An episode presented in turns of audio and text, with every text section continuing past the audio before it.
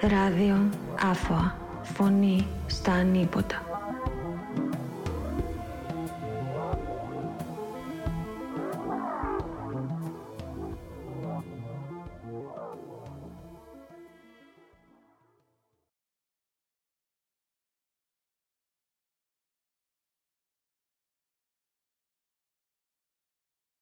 Καλησπέρα, καλησπέρα, ράδιο Άφα από τον επεισόδιο και σήμερα να κάνουμε μια επικαιρημένη αλλά πολλά δύσκολη συζήτηση.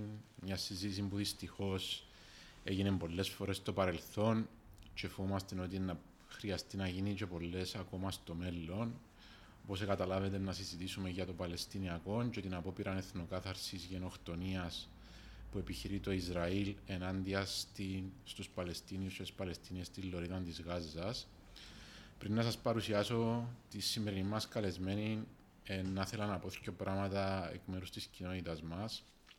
Καταρχάς να πούμε ότι μας λυπεί βαθιά η απώλεια ανθρώπινων ζώων, ειδικά αν πρόκειται για άμαχους και τέτοιους αριθμούς που θεωρούμε τούντες μέρες.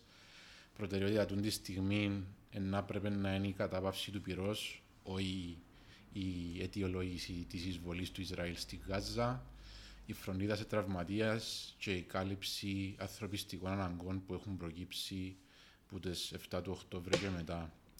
Οφείλουμε όμως να ξεκαθαρίσουμε ότι ως μια κοινότητα που θέλουμε να λειτουργούμε από τα κάτω και τα αριστερά, τα σώμαστε χωρίς δισταγμό με τους καταπιεσμένους και τις καταπιεσμένες που σε αυτήν την περίπτωση έχουν χωρίς αφιβολία οι Παλαιστίνοι και οι Παλαιστίνιες. Όπως γράψαμε και στο κείμενο που αναρτήσαμε στην ιστοσελίδα μας ε, στις 9 του Οκτώβρη 10 του Οκτώβρη, sorry, το Παλαιστινιακό δεν ξεκίνησε στις 7 του Οκτώβρη. Αντιθέτως, έχει πίσω του μια ιστορία πολλών δεκαετιών, αφού αφορά μια περιοχή επί της οποίας διαφιλονικούν έντονα Παλαιστίνοι και Εβραϊκοί πληθυσμοί για πάνω από 100 χρόνια. Επειδή δεν μπορούμε όμως να αναλύσουμε όλη την ιστορία, να περιοριστούμε στη μετά 67 εποχή, καθώς τότε καθοριστήκαν τα σύνορα του Ισραήλ και της Παλαιστίνης και αποτελούν ως σήμερα τουλάχιστον σημείο αναφοράς για την κατάληξη σε ρύθμιση δύο κρατών, όπως προνοούν και οι συμφωνίες του Όσλο που υπογραφήκαν το 1993 και το 1995. Τώρα υπογραφήκαν με τι συμφωνίες τότε, 30 χρόνια, ουδέποτε όμως εμπόδισαν την επεκτατική και επιθετική πολιτική του κράτους του Ισραήλ, το οποίο εδολοφονούσε και δολοφονία άμαχων πληθυσμών, καταλαμβάνει περιοχές επιστρατεύοντας εθνικιστές, υπερορθόδοξους συνήθως επίκοπους κλπ. Η επιθετική πολιτική τούτη του κράτους του Ισραήλ ενάντια στην Παλαιστίνη πάντα είχε την ανοχή ή και την ενθάρρυνση ακόμα της, ε, της Δύσης. Η Χαμάς είχε λαθασμένα αντιταχθεί στις συμφωνίες του Όσλο τότε. Η στρατιωτική πτέρυγα μάλιστα είχε πραγματοποιήσει επιθέσεις αυτοκτονίας μετά την υπογραφή της πρώτης συμφωνίας το 1993 και η αδυναμία κατάληξης σε ειρηνευτική συμφωνία και η κρατική βία που ασκεί έκτοτε η πολεμική μηχανή του Ισραήλ ενάντια στις Παλαιστινιακές κοινότητες ενδυνάμωσε τη Χαμάς, η οποία κυβερνά όπως κυβερνά στη Λωρίδα της Γάζας που το 2007. Το ίδιο διάστημα η Φατάχ η πολιτική οργάνωση που εκπροσωπεί την Παλαιστινιακή αρχή στι διαπραγματεύσεις με το Ισραήλ και κυβερνά στη Δυτική Όχθη αποδυναμώνεται, ενώ στελέχη της αντιμετωπίζουν και κατηγορίες για διαφθορά, νεποτισμό κλπ. Τούτο δυστυχώς αφήνει τη Χαμάς ως τη μόνη υπολογίσιμη φωνή για την Παλαιστίνη, παρά το γεγονός ότι είναι και ίδια μια οργάνωση που καταπιέζει κάποιες φωνές Παλαιστινίων και κάποιες ομάδες. Οι επιθέσεις της Χαμάς στις 7 του Οκτώβρη προκαλέσαν τις μεγαλύτερες απολύε στο Ισραήλ, στρατιωτικές και μη, που τον πόλεμο του Ιον Κιπούρ το 1973. Παρόλο που οι καταπιεσμένοι και οι καταπιεσμένες δικαιούνται να ασκήσουν βία ενάντια στον καταπιεστή, η απώλεια μάχων είναι έγκλημα και δεν μπορούμε να δεχτούμε τη λογική των παράπλευρων απολειών. Φυσικά, πρω, πρωταθλητής στη στοχοποίηση αμάχων τόσα χρόνια είναι το ίδιο το Ισραήλ, mm-hmm Όμως οι κανόνες εμπλοκής πρέπει να ισχύουν για όλα τα μέρη. Η διαφορά είναι ότι το Ισραήλ είναι κράτος ενώ η Χαμάς είναι μια οργάνωση. Η επίθεση της Χαμάς στο Ισραήλ δεν νομιμοποιεί την ισοπαίδωση στη Γάζα και η απάντηση στις απώλειες αμάχων δεν μπορεί να είναι η γενοκτονία. Και τούτο δεν το λαλούμε μόνο εμείς, είπε το Γενικός Γραμματέας των Ηνωμένων Εθνών, είπε το η Διεθνής Απνηστία, είπε το, το Human Rights Watch, το Human Rights Watch κλπ. Εννιά μέρες μετά την επίθεση της Χαμάς, η οποία άφηκε πίσω της περίπου 1.400 θύματα, το Ισραήλ βομβαρδίζει ανηλαιώς στη Γάζα, έχοντας δολοφονήσει πάνω από 2.700 άτομα, τα πλήστα άμαχα. Η διεθνής κοινότητα που καταδίκασε την επίθεση της Χαμάς που την πρώτη στιγμή, όχι μόνο κάθεται και παρακολουθά την εθνοκάθαρση ενάντια στους Παλαιστίνιους και τις Παλαιστίνιες, αλλά στέλνει και όπλα για να στηρίξει την ισοπαίδωση της Γάζας. Λέει ότι αν εκτιθεί η Χαμάς, δεν θα προκύψουν άλλες ενδεχομένως ακόμα πιο εξτρεμιστικές οργανώσεις μετά από τις θηροειδίε που θεωρούμε τούντε μέρες. Μετά από τον μακρύ πρόλογο, να καλωσορίσω τη Δ. Χριστιανά Βονιάτη, πολιτική επιστήμονα ε, με εμπειρία και focus στα μύτια, στο ράδιο Άφωα και να την ευχαριστήσω για την υπομονή της. Χριστιανά, καλησπέρα. Καλησπέρα, Ανδρέα, και καλησπέρα στο ΑΦΟΑ. Είναι πολλά ε, παρήγορος ο σχηματισμός του τη αγωνιστικής κοινότητας που μας θυμίζει ότι ένας άλλος κόσμος είναι εφικτός. Ε, να ξεκινήσουμε με το τι γίνεται σήμερα. Ωραία, ε, είδαμε τι έγινε μετά τις επιθέσεις της Χαμάς, ε, καταδίκασε η διεθνής κοινότητα, ε, καταδικάσαμε όλοι, ε, θέλουμε να δούμε απώλειες αμάχων, όμως οι, οι, οι, οι όποιες κλήσεις για αναλογικότητα στην απάντηση του Ισραήλ φαίνεται να μην ίσκουν μόνο σε επίπεδο ρητορικής. Ναι, συμφωνώ. Ε, να ήταν παραλογισμός νομίζω να ισχυριστεί ότι οι επιθέσεις της Χαμάς ήταν επιθέσεις ε, με ρόδα ή με τριαντάφυλλα. Ε, έχει διαπράξει φρικαλαιότητες η Χαμάς. Ε, ωστόσο, ε, μπορεί να αναρωτηθεί κανείς εύλογα γιατί ε, μπήκε στο μάτι της διεθνούς γνώμη, ε, κοινής γνώμης η Χαμάς και όχι το Ισραήλ. Γιατί νομίζω οφείλουμε να δούμε τη Χαμάς ως ένα σύμπτωμα μιας κατάστασης που κρατεί πολλές ε, δεκαετίες τώρα, ε, με τη γνωστή ε, κουλτούρα ανατιμωρησίας που διατηρεί η Δύση έναντι του Ισραήλ, ε, τη βία του Ισραήλ ε, και της, ε, τη συλλογική τιμωρία ενός ολόκληρου πληθυσμού, ας πούμε, δύο εκατομμυρίων στη Γάζα, που περιλαμβάνουν πολλά παιδιά, πολλές γυναίκες, πολλούς ανήμπορους γέρους κτλ. Ναι, το, 50% ναι. του πληθυσμού της Γάζας είναι κάτω των 14 ετών, σύμφωνα με επίσημα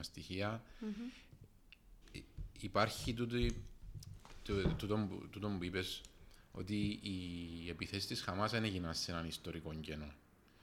Εν αντίδραση σε κάποιο βαθμό ακραία μπορεί να πει κανείς για, για τα όσα συμβαίνουν μέσα από τα χρόνια που το ίδιο το Ισραήλ. Πώς δυνάμωσε η Χαμάς μέσα από τούτα τα χρόνια; Να πούμε καταρχήν ότι ακόμα και αν το Ισραήλ που είναι πανίσχυρο πραγματικά και έχει τις ράχες και τα χρήματα των ε, γιγάντων της ε, διεθνούς πολιτικής ε, αρένας, ας πούμε. Ε, ωστόσο, ακόμα και αν το Ισραήλ καταφέρει να εξολοθρεύσει μέχρι και την τελευταία κότα, στη Γάζα ή στη Δυτική Όχθη να, να επιτελέσει και να καταφέρει ας πούμε, να ολοκληρώσει αυτή την γενοκτονία. Ε, ωστόσο, το, το, το, το, το παράδειγμα της Παλαιστινιακής Αντίστασης δεν μπορεί να σκοτωθεί. Πράγματι, ε, την ε, βία της ε, Χαμάς και σε κάποιο βαθμό και το φανταμενταλισμό και την, τρο, τις τρομοκρατικές πρακτικές που ασκεί η Χαμάς πρέπει να τις δούμε ε, μέσα στο ιστορικό τους ε, συγκείμενο. Ε, δηλαδή, είναι λίγο περίεργο να αφήνουμε μια κατσαρόλα στη φωτιά για πάρα πολλές ε, μέρες με κλειστό το καπάκι και όταν εκρήγνεται η χύτρα να καταδικάζουμε συλλήφθη τη χύτρα που έπαθε έκρηξη.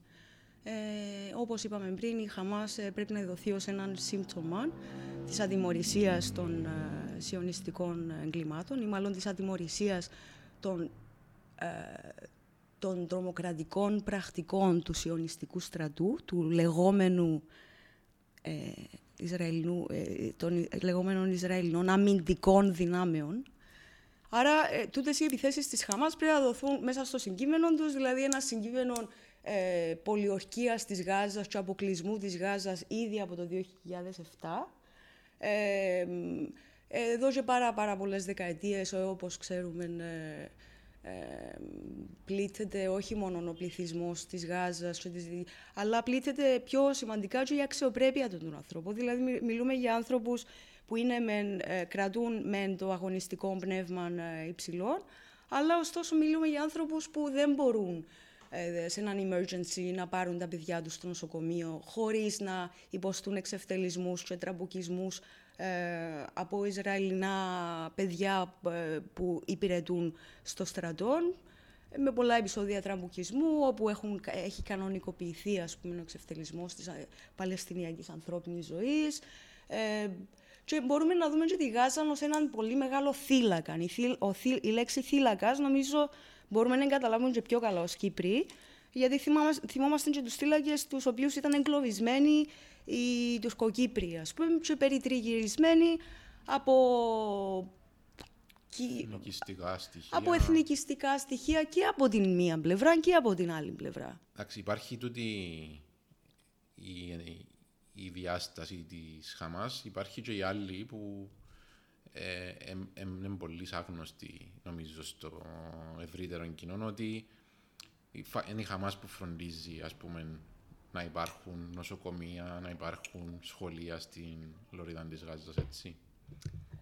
Κοιτάξτε, ναι, de facto αυτή είναι η κατάσταση. Ε, η Χαμάς, είτε μας αρέσει είτε όχι, αποτελεί οργανικό και αναπόσπαστο κομμάτι της ευρύτερης Παλαιστινιακής αντίστασης, που δεν εξαντλείται μόνο στη Χαμάς. Υπάρχουν και άλλες οργανώσεις αντίστασης, ε, ε, με διαφορετικές ε, ενδεχομένως ε, καταβολές, ιδεολογίες. Καταβολές, ιδεολογίες κτλ. Δηλαδή υπάρχουν και οι οργανώσεις ας πούμε, στη Γάζα που έχουν μια πιο διεθνιστική προσέγγιση.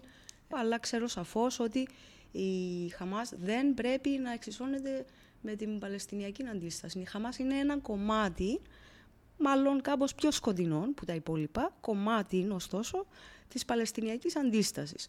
Ε, και de facto είναι η Παλαιστινιακή αντίσταση και η Χαμάς σε πιο μεγάλο βαθμό που φροντίζει την όσο το δυνατόν εύρυθμη λειτουργία της καθημερινής ζωής ενός πληθυσμού που είναι πιασμένοι σαν ψάρια στη φάκα, είναι εγκλωβισμένα σαν ψάρια στο ενιδρίο και σφυροκοπούνται κάθε λίγα χρόνια από τα βομβαρδιστικά και από τα άλλα του Ισραηλινού ε, στρατού. Το μου μπορεί να ενδιαφέρον διότι στη διεθνή ε, κοινή γνώμη, ίσως κυρίως στη δυτική κοινή γνώμη, έχει επικρατήσει λίγο ε, η εντύπωση ότι Χαμάς ίσον όλοι οι Παλαιστίνοι, ας πούμε, αυτή τη στιγμή.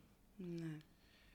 Ε, τούτον ε, τούτο μπορεί να μας δώσει και μια μικρή ένδειξη του πόσο πανίσχυρες είναι οι προπαγανδιστικές ε, μηχανές ε, και του Ισραήλ και της λεγόμενης βιομηχανίας του ολοκαυτώματος, όπως το έθεσε ο Εβραίος ε, στοχαστής και πολιτικός επιστήμονας Νόρμαν Φίνκλστάιν, στο γνωστό του βιβλίο, η ε, βιομηχανία του ολοκαυτώματος. Κάμει ενδεχομένως του και με το με τις ενοχές που αισθάνεται ενδεχομένως η Δύση στο, ενάντια στο Ισραήλ. Η Δύση, η Δύση δεν νιώθει, ε, μάλλον δεν έχει διαχειριστεί ακόμα καλά, κατάλληλα τις συνέπειες του Δεύτερου Παγκοσμίου Πολέμου mm. και έχει εδώ και μια λευκή επιταγή ενδεχομένως στο Ισραήλ σε σχέση με το Παλαιστινιακό. Ε, ναι, είναι ενδιαφέρουσα η τοποθέτησή σας, η εκτίμησή σας ε, και θυμίζει έντονα σε μια εξαιρετικά προφητική κουβέντα που είπε ο, ο, ο ιστορικός Ισαάκ Ντόιτσερ σε μια συνέντευξη που δημοσιεύτηκε στο New Left Review ήδη από το 1967 και ήταν τρομερά ε, προφητική, όπου ο Ντόιτσερ μιλά για την ευθύνη για την τραγωδία των Ευρωπαίων Εβραίων για το Auschwitz ε, και τις ε, σφαγές στον Γκέτο, η οποία ευθύνη, λέει ο Ντόιτσερ, πέφτει εξ ολοκλήρου στο δυτικό μας πολιτισμό, γέννημα του οποίου, αν και εκφυλισμένου, ήταν ο ναζισμός.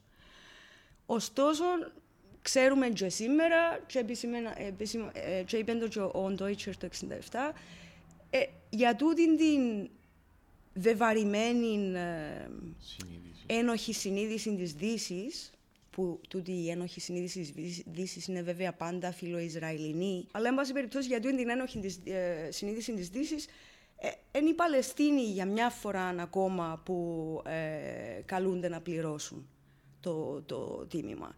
Ε, και εγκρίμαν επίσης και πόσο εύκολα το Ισραήλ, έναν κράτος που συστάθηκε ακριβώς για να στεγάσει τα παιδιά των ε, θυμάτων του ναζισμού και των στρατοπέδων συγκέντρωσης, είναι επέσχυτον το πώς αυτό το εβραϊκό κράτος αφέθηκε να δωροδοκηθεί κατά κάποιον τρόπο και να εξαπατηθεί με το χρήμα τούτης της ψευδούς συνείδησης, ας πούμε, της Δύσης. Ε, άρα δεν πρέπει να αφήνουμε να μας εκβιάζει, ούτε κάνει επίκληση στο Auschwitz, ούτε κάνει επίκληση ε, στον ναζισμό για να υποστηρίξουμε μια άδικη υπόθεση. Ε, δεν χρειάζεται να κάνουμε αναφορά στα κρεματόρια και στα γκέτο, τα εβραϊκά, για να λέμε πόσο λάθος είναι τούτη η γενοκτονία η επιχειρούμενη τώρα του στις μέρες στη Γάζα. Ε, αλλά ναι, σωστά επισημαίνεται την ε, βεβαρημένη ένοχη συνείδησης της Δύσης και Και ε, ερχόμαστε στο, ε, έθιξες το λίγο έτσι ακρόθυγος πριν, ε, ερχόμαστε στο σημείο όπου όποιος ασκεί κριτική ενάντια στο Ισραήλ, στην, πο- στην κρατική πολεμική πολιτική του Ισραήλ, αντιμετωπίζει τις κατηγορίες του αντισημιτισμού, την κατηγορία του αντισημιτισμού, ενώ υπάρχει μια διάκριση που πρέπει να γίνει, είδαμε, σωστά; ναι, πολύ σωστά. Η- η- είναι ο αντισημιτισμός και είναι και ο αντισιωνισμός. Ναι. Γιατί, δεν, γιατί υπάρχει τούτη η υπερευαίσθητη ε, τάση οτιδήποτε υποθεί ενάντια στο Ισραήλ μόνο μιας να βαφτίζεται αντισημιτικό; Εγώ να κωδικοποιούσα τους... Ε, ε, εγώ, εγώ εν έθετα δύο σημεία δάμε. Πρώτον είναι η άγνοια και δεύτερο, χωρίς να θέτω ποιον είναι πρώτον και ποιον είναι δεύτερο, ας πούμε, να τα ιεραρχώ, αλλά εν πάση περιπτώσει νομίζω είναι η άγνοια και η πονηριά και η αλότρια ατζέντα. Δεν υπάρχει άλλη εξήγηση. Εν ένα πράγμα ο αντισημιτισμός και ένα πολύ διαφορετικό πράγμα ο σιωνισμός.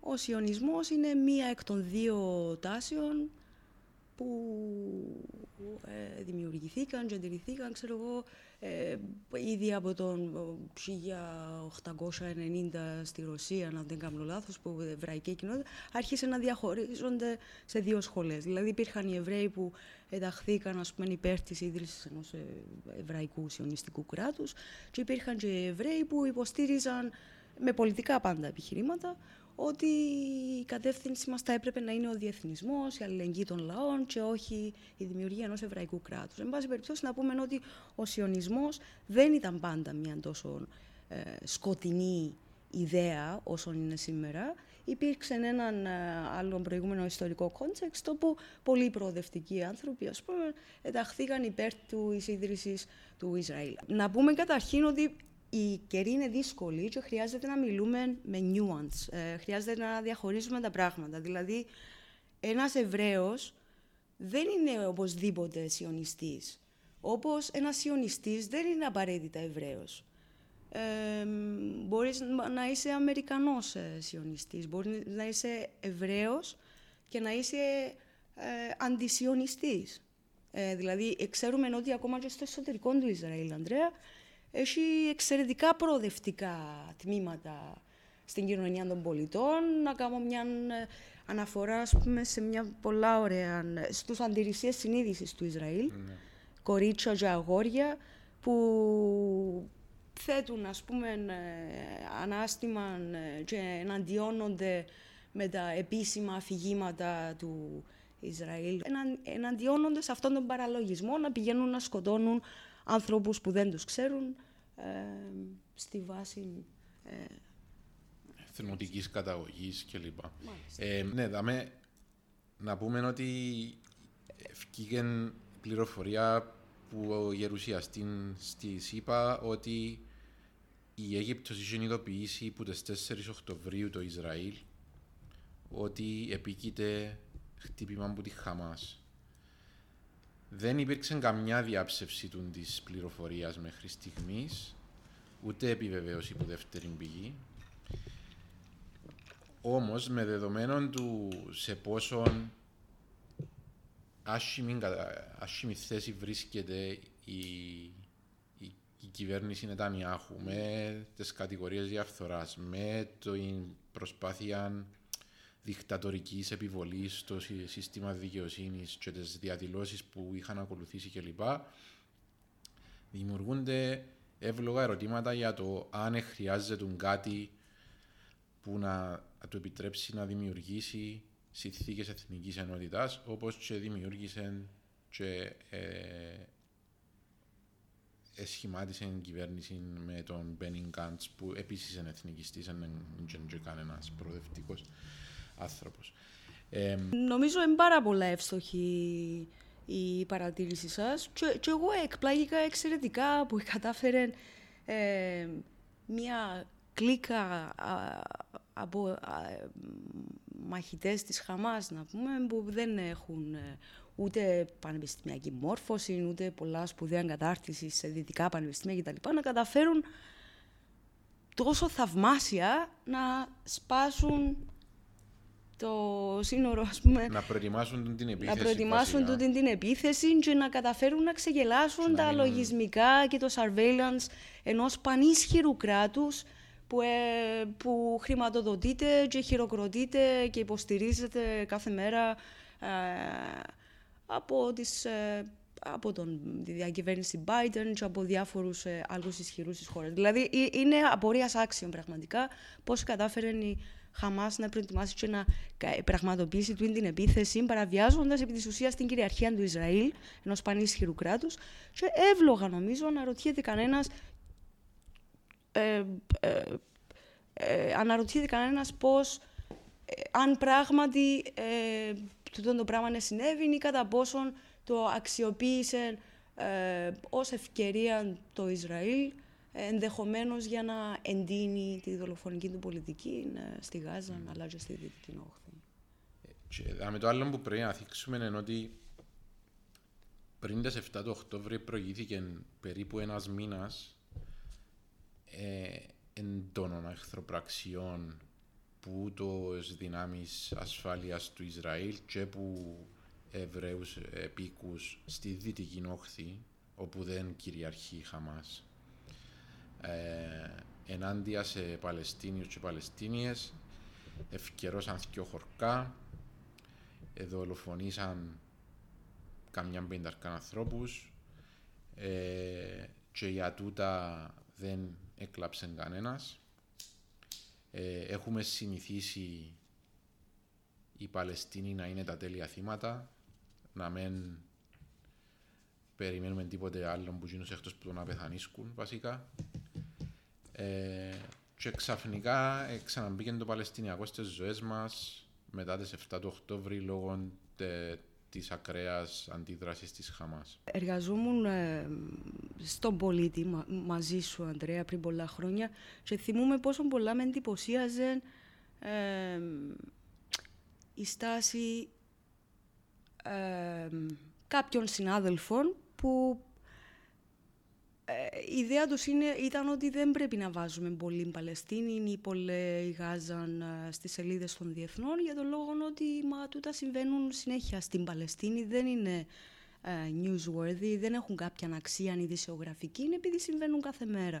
Τούτο να αναφέρω το μόνο και μόνο για να αναφερθώ στην κανονικοποίηση και στην εκμυδένιση της Παλαιστινιακής ζωής, ε, που δεν συμβαίνει το ίδιο βεβαίως με την Ισραηλινή ζωή. Δηλαδή όταν σκοτώνεται ή όταν πλήττεται ε, κάποιος Ισραηλινός στόχος, ε, να υπάρξει αναφορά στην ιδιότητα του θύματος, στο όνομα του θύματος, μπορεί να δούμε και φωτογραφία του θύματος κτλ.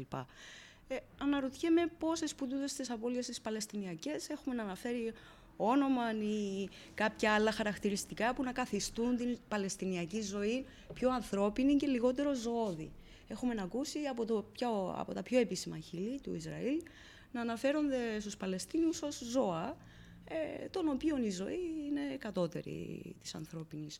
Σε αυτό το σημείο να μου επιτρέπεις, Ναι.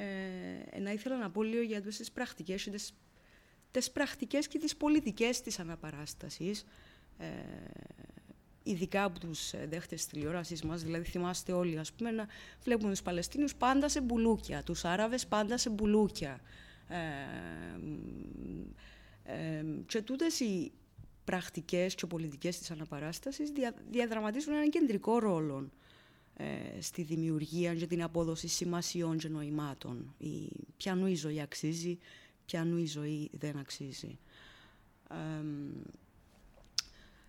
Ξέρετε, πολλές φορές η διεξαγωγή μαζικής αιματηρής σύγκρουσης προαπαιτεί και προϋποθέτει την εντατικοποίηση και τη συστηματική κλιμάκωση των αναπαραστάσεων και των ε, απεικονίσεων γίνων που απονομιμοποιούν τον αντίπαλο και τον μετατρέπουν σε, σε εχθρό, σε κάτι λιγότερο ανθρώπινο. Και έτσι δικαιολογείται και νομιμοποιείται και η χρήση βίας εναντίον του, όπως κάνει το Ισραήλ με όλες τις προπαγανδιστικές του μηχανές, ε, που συνάδουν επίσης με τις προπαγανδιστικές μηχανές του, media, του, της μηντιακής σφαίρας, ας πούμε, τουλάχιστον της mainstream, ε, της αμερικανικής, θέλω να πω. Ε, δεν είναι μόνο η Αμερικανική, μπορούμε να το θίξουμε και τούτο μετά, θέλεις. Ναι, ναι, ναι. Αλλά να πούμε ότι σε ό,τι αφορά τη διάπραξη ομοτήτων, ομοτήτων χωρίς ηθικό φραγμό, όπως βλέπουμε να συμβαίνει στο Ισραήλ, που είναι απλά ζώα, άρα σκοτώνονται οι Παλαιστίνοι, ε, υπάρχει ένας αυστριακής καταγωγής Αμερικάνος ψυχολόγος, ο Κέλμαν, που εξηγεί ότι υπάρχουν δύο βασικά ψυχολογικά βήματα που χρειάζονται να, που χρειάζονται να ληφθούν προκειμένου κανονικοί άνθρωποι της διπλανής πόρτας ή αμούστακα παιδιά του IDF να βρεθούν σε θέση να διαπράξουν βία σε, άλλ, σε βάρος άλλων ανθρώπων. Δύο βήματα. Το πρώτο βήμα είναι η διαμόρφωση μιας αποκλειστικής ταυτότητας, δηλαδή ο Εβραίος, the chosen people κτλ. Ο Αμερικανός που να πάει να εκδημοκρατήσει. Λοιπόν, η διαμόρφωση μιας αποκλειστικής ταυτότητας η οποία βασίζεται σε μια έντονη και οξία διάκριση ανάμεσα στο εμείς και στους άλλους. Δηλαδή, εμείς οι δυτικοί, εμείς οι ε, πολιτισμένοι, εμείς οι Εβραίοι, ξέρω, και οι άλλοι Άραβες, οι πανάπτυχτοι, οι αμόρφωτοι κτλ. Το δεύτερο βήμα, Αντρέα, είναι ο διασυρμός, η δαιμονοποίηση καλή ώρα με τη Χαμάς και η απανθρωποποίηση της ταυτότητας του των άλλων. Ε, η διάπραξη και οι πρακτικές πολιτικής βίας και εγκλημάτων δημόσιου χαρακτήρα, όπως τώρα η γενοκτονία των Παλαιστινίων, ο πόλεμος, η εθνοκάθαρση, οι σφαγές, ε, εδράζονται πολύ στο συμβολικό και αναπαραστατικό ε, μετασχηματισμό του αντίπαλους σε εχθρό τούτη η διαδικασία αποτελεί, αποτελεί την ανταγωνιστική πολεμόχαρη εκδοχή του που ονομάζουμε ετεροποίηση. Να καθιστά τον άλλο radically different που τη δική σου ταυτότητα, είτε την εθνική, είτε την πολιτισμική, είτε την όποια ταυτότητα.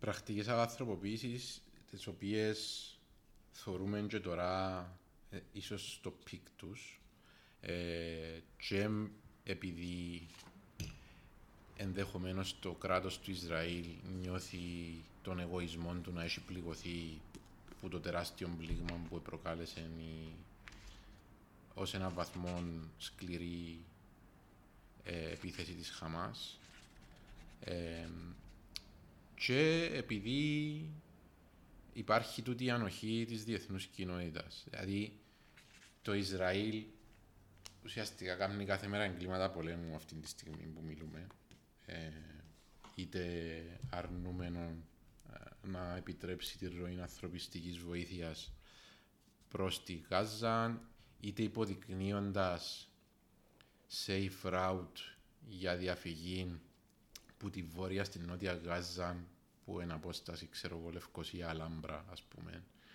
ε, και βομβαρδίζοντας το τέλος τη διαδρομή. Πού σταματά τούτο. Κοιτάξτε, δεν θα σταματήσει το πράγμα. Ε, δεν θα σταματήσει το πράγμα εκτός αν υπάρξει μια διευθέτηση του ζητήματος σε μια πολιτική βάση. Το συμπεφωνημένο σχέδιο ε, πλάνο είναι τζαμέ, είναι οι συμφωνίες του Όσλο, είναι η συμφωνία σε ε, μια μια λύση δύο κρατών, ας πούμε, που να είναι βιώσιμη κτλ.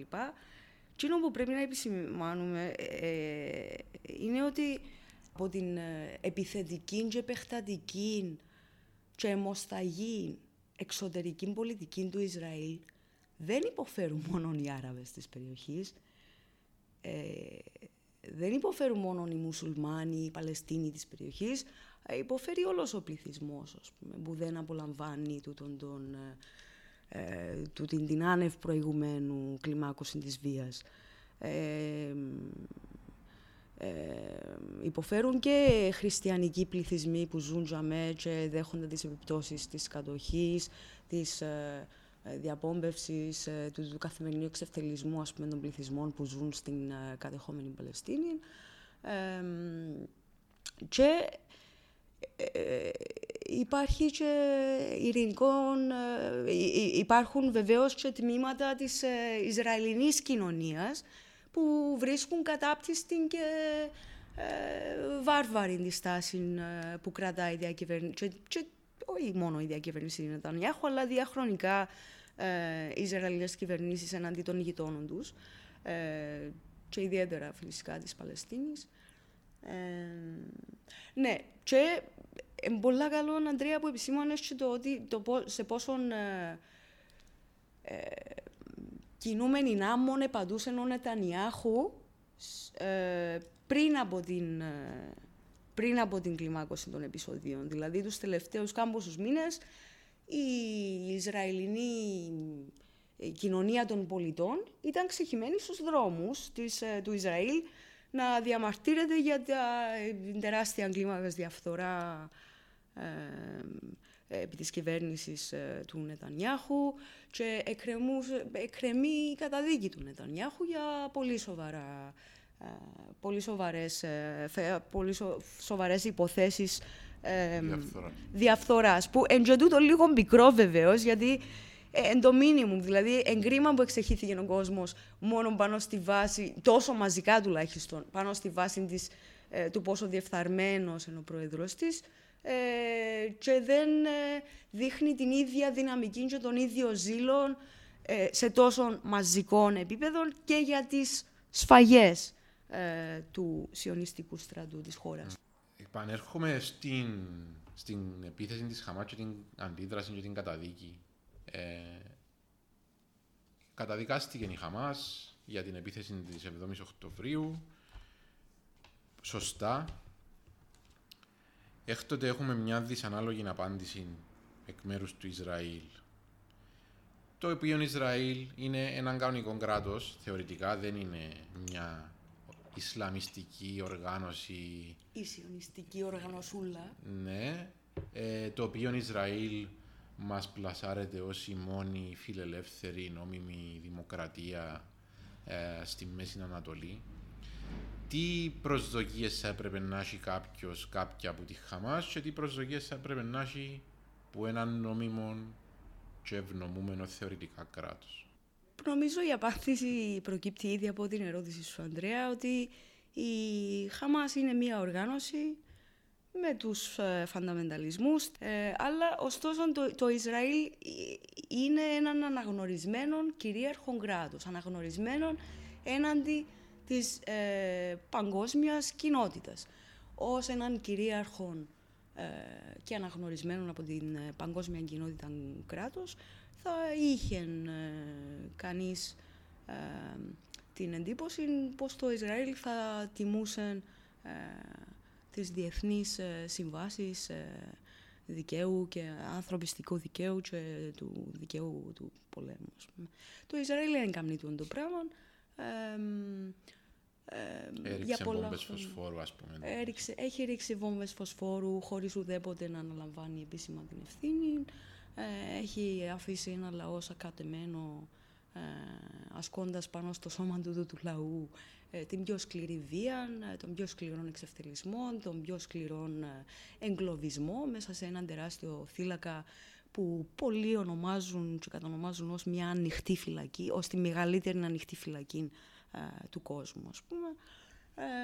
ναι, αυτή είναι η διαφορά, ότι από, από έναν κράτος που είναι κυρίαρχο, ε, και άρα φέρει και την ευθύνη ε, των όσων ε, επισυμβαίνουν ε, στην κυριαρχία του ή στα κατεχόμενα Παλαιστινιακά εδάφη, ε, θα έπρεπε να έχουμε παραπάνω προσδοκίες. από τη ΜΕ Χαμάς, η Χαμάς είναι μια οργάνωση φτιαχμένη από τα κάτω, είναι μια grassroot οργάνωση, ας πούμε, αντίσταση των Παλαιστινίων. Και αναρωτιέμαι γιατί δίνουμε τόση σημασία στη βαρβαρότητα της Χαμάς, που είναι πράγματι βάρβαρες οι πρακτικές της Χαμάς, ε, και δεν δίνουμε όμως σημασία στην ε, συνθήκη ε, πολλών δεκαετιών που δημιουργεί τα εκτρώματα ε, και τις βίες πρακτικές της Χαμάς. Τούτη η συνθήκη είναι το apartheid. Α πούμε τα πράγματα με το όνομα τους. Γιατί το apartheid δεν συνέβη μόνο στην Νότια Αφρική και σε άλλα ε, κράτη. Συμβαίνει και τούτη την ώρα που μιλούμε και για πολλές δεκαετίες τώρα ε, στο, στο Ισραήλ και στα κατεχόμενα Παλαιστινιακά ε, εδάφη. Τώρα, γιατί, γιατί είναι στο επίκεντρο της κριτικής μόνο η Χαμάς και ποτέ το Ισραήλ, ε, Μπας φανείς οι λόγοι νομίζω, γιατί το Ισραήλ είναι και ένας δορυφόρος των συμφερόντων ε, της, κάποιων τμήματων της Washington, είναι δορυφόρος των συμφερόντων των αντι-Ιρανικών συμφερόντων ενδεχομένως κτλ. Ε, εκείνο που είναι ανατριχιαστικό είναι ότι σε όλες τις επίσημες καταδίκες, ας πούμε, ε, ή μάλλον σε όλες τις καταδίκες της Χαμάς από τα πιο επίσημα χείλη, ε, ε, από τον, ε, από, την, από τον Biden, για παράδειγμα, τον ε, Joe Biden, που είναι ο πρόεδρος του, του ισχυρότερου κράτους στον κόσμο και κατά κάποιον τρόπο και εκπρόσωπος του ελεύθερου κόσμου, ας πούμε. Ε, είναι ανατριχιαστικές οι δηλώσεις που έκαμε ο ε, Biden μόλις πριν τρεις μέρες, αν θυμάμαι καλά, ότι έχει πει το εξής ανατριχιαστικό, απευθυνόμενο στο Ισραήλ, λέει μπορεί να είστε πράγματι αρκετά ικανοί να αμυνθείτε από μόνοι σας, προσέξτε το ρήμα, να αμυνθείτε από μόνοι σας, αλλά για όσον υπάρχουν οι ΙΠΑ, δεν θα χρειαστεί να κάνετε τίποτα. Θα είμαστε πάντα εκεί στο πλάι σας. Ε, είναι ανατριχιαστική του τη δήλωση για το πόσο κάνει enable, για το πόσο απο... Αποθρασύνη. Για το πόσο αποθρασύνει το Ισραήλ ε, ε, και, και πόσο νομιμοποιεί και την όποια αναλυδία είναι να προκύψει τις επόμενες μέρες ε, ε, ειδικά και εν ώψη και της χερσαίας, ας πούμε, σε συνδυασμό με το θαλασσινή, εκθαλάσσης και εξαέρος. Ε, το άλλο βέβαια που είναι εντρομακτικό είναι ότι σε τούτες όλες τις καταδίκες που έχουμε ακούσει ας πούμε, ε, από πολλούς ε, ηγέτες δυτικών χωρών, δεν υπάρχει παραμικρή αναφορά στο Palestinian suffering. Δεν υπάρχει παραμικρή αναφορά ε, στον πόνο της άλλης πλευράς της Παλαιστινικής. Πώς στο ψήφισμα της Κυπριακής Βουλής δεν υπάρχει καμιά αναφορά στους Παλαιστίνιους και τη βία που δέχονται. Ε, ενδιαφέρον επίσης ότι ο Biden που ανέφερες τώρα έπαιζε και ο ίδιος θύμα, θύμα ή σκόπιμα αναπαρήγαγε fake news με τα αποκεφαλισμένα μωρά εντός εκτός εισαγωγικών. Fake news έπαιξαν το δικό τους ρόλο στο να γίνει εσκάλεται έτσι το πολεμικό κλίμα στην κοινή γνώμη ενάντια στους Παλαιστίνιους. Ε, όμως το μόνο που έτσι κρατώ ε, ως θετικό είναι ότι τούτη η αναγνώριση ότι για να υπάρξει ειρήνη στη Μέση Ανατολή πρέπει να τερματιστεί το apartheid. Ε, κάτι το οποίο αναγνωρίζουν πλέον και όχι πλέον. Ε, φαντάζομαι υπήρχαν πάντα κομμάτια του Ισραηλινού πληθυσμού. Και ίσως μια χτίδα, ας πούμε, που αφήνει έτσι λίγο το παράθυρο για μια ειρηνική mm-hmm. διευθέτηση. Και τμήματων του Ισραηλινού, του Ισραηλινού πληθυσμού, του, του πληθυσμού του, στο Ισραήλ, αλλά και πολλά πολλά σημαντικής ε, ε, μερίδας ε, της παγκόσμιας εβραϊκής κοινότητας. Δηλαδή, ε, μέχρι το απόγευμα, ας πούμε, στην ε, Νέα Νιόρκη, να δεν κάνω... Ναι, σε, στη Νέα Νιόρκη της Αμερικής έχουν συλληφθεί σήμερα, σήμερα ραβίνοι, Εβραίοι ε, και ακτιβιστές που καταγγέλουν, ας πούμε, τα ασιονιστικά εγκλήματα στο Ισραήλ και έχουν συλληφθεί από τις, αρχές, ε, τις αστυνομικές αρχές της Νέας Υόρκης επειδή διαδήλωναν ζητώντας τον τερματισμό των επέσχυντων πρακτικών του Ισραήλ. Όπως αντιδρούν και εβραϊκές κοινότητες στην Αγγλία, στη Λατινική Αμερική και σε όλον τον κόσμο. Χριστιανά, να σε ευχαριστήσω για την παρουσία σου στο ραδιόφωνο και για τη συζήτηση που έκαναμε να κλείσουμε με έναν τραγούδι που τους υπεραστικούς για την Παλαιστίνη και ελπίζουμε να δούμε πολλούς και πολλές που εσάς την Παρασκευή στην ε, εκδήλωση του Παγκύπριου Συμβουλίου Ερήνης στην Πλατεία Ελευθερίας η ώρα 6.30.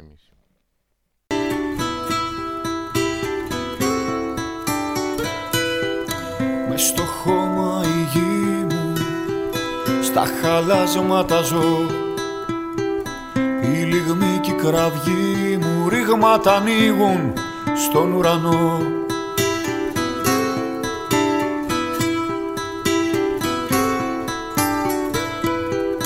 Μες στο χώμα η γη μου και τα αδέρφια μου εκεί. Η λιγμή και η κραυγή μου ρήγματα ανοίγουν πάνω στη γη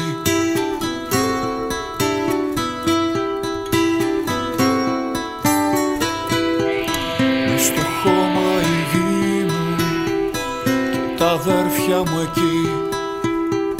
Κι όλοι οι φίλοι παλιοί μου σκίες από αίμα στη χαραυγή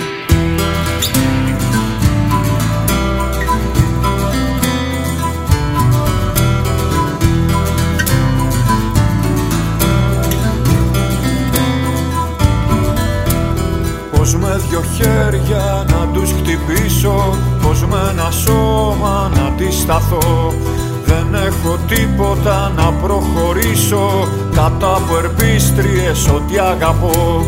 Πως με δυο χέρια να τους χτυπήσω. Πως ένα σώμα να εκραγεί. Κάτω από ερπίστριες όλη η ζωή μου. Η Παλαιστίνη αιμορραγεί